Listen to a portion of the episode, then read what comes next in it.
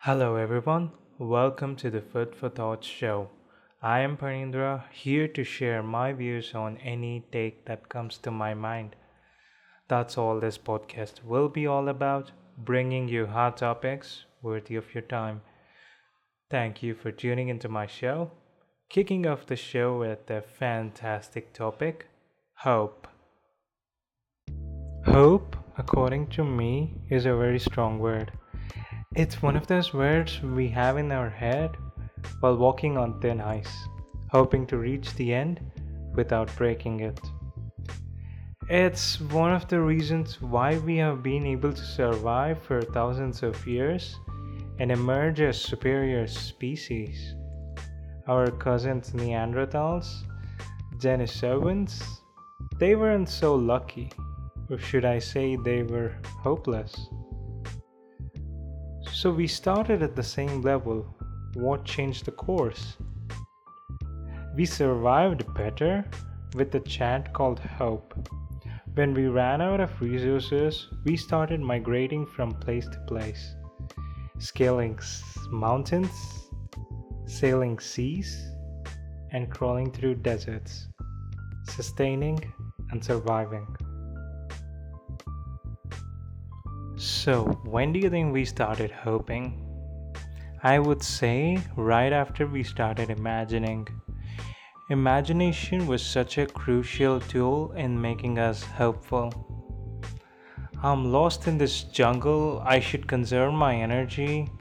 If I stay alive for long enough, my people might find me. Might have been the thought process of one of our ancestors when he got separated from his group while hunting. Instead of looking for the group by himself, where he might stray away further, lights a smoke to signal his group and waits. Even though he knows they might not pick up on it, the probability of him finding them by himself would be very low in a path fogged and filled with threats. The biggest contributor for hope among us, I would say it's religion. How does religion work so good in bringing hope in people? Because it has a face, a bold story, and is a very good void now.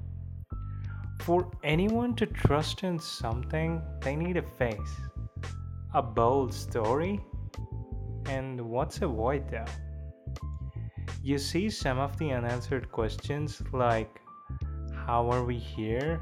How did this all happen? What's our purpose?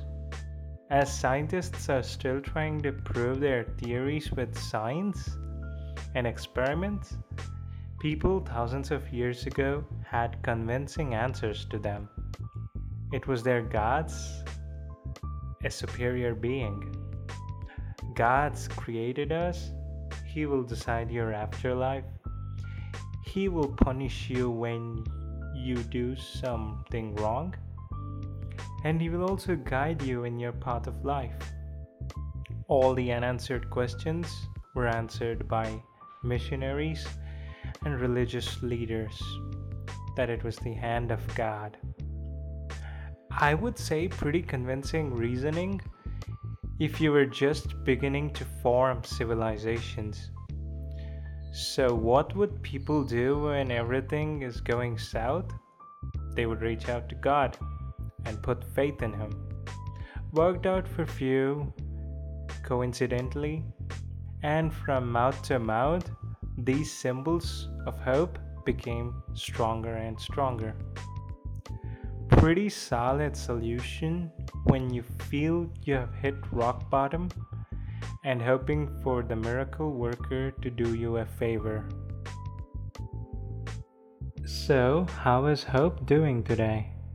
Well, you can actually buy it. Throw in a few bucks for somebody to tell you that you'll be alright is a business. We're buying our hopes from fortune tellers astrologers, psychics, religious missionaries, and priests. Isn't it waste of money? Uh, in a way, When you are in a situation where you're done making bad decisions, you ask these people to help you out make a decision for you.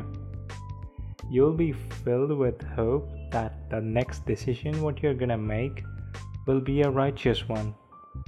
So you will take bold steps with this false promise, which otherwise you would have never. Keeping yourself hopeful is how your brain intends to keep you. Okay, say you're a gambling addict. Chances are you'll be the most hopeful person, even though you're not making much at all.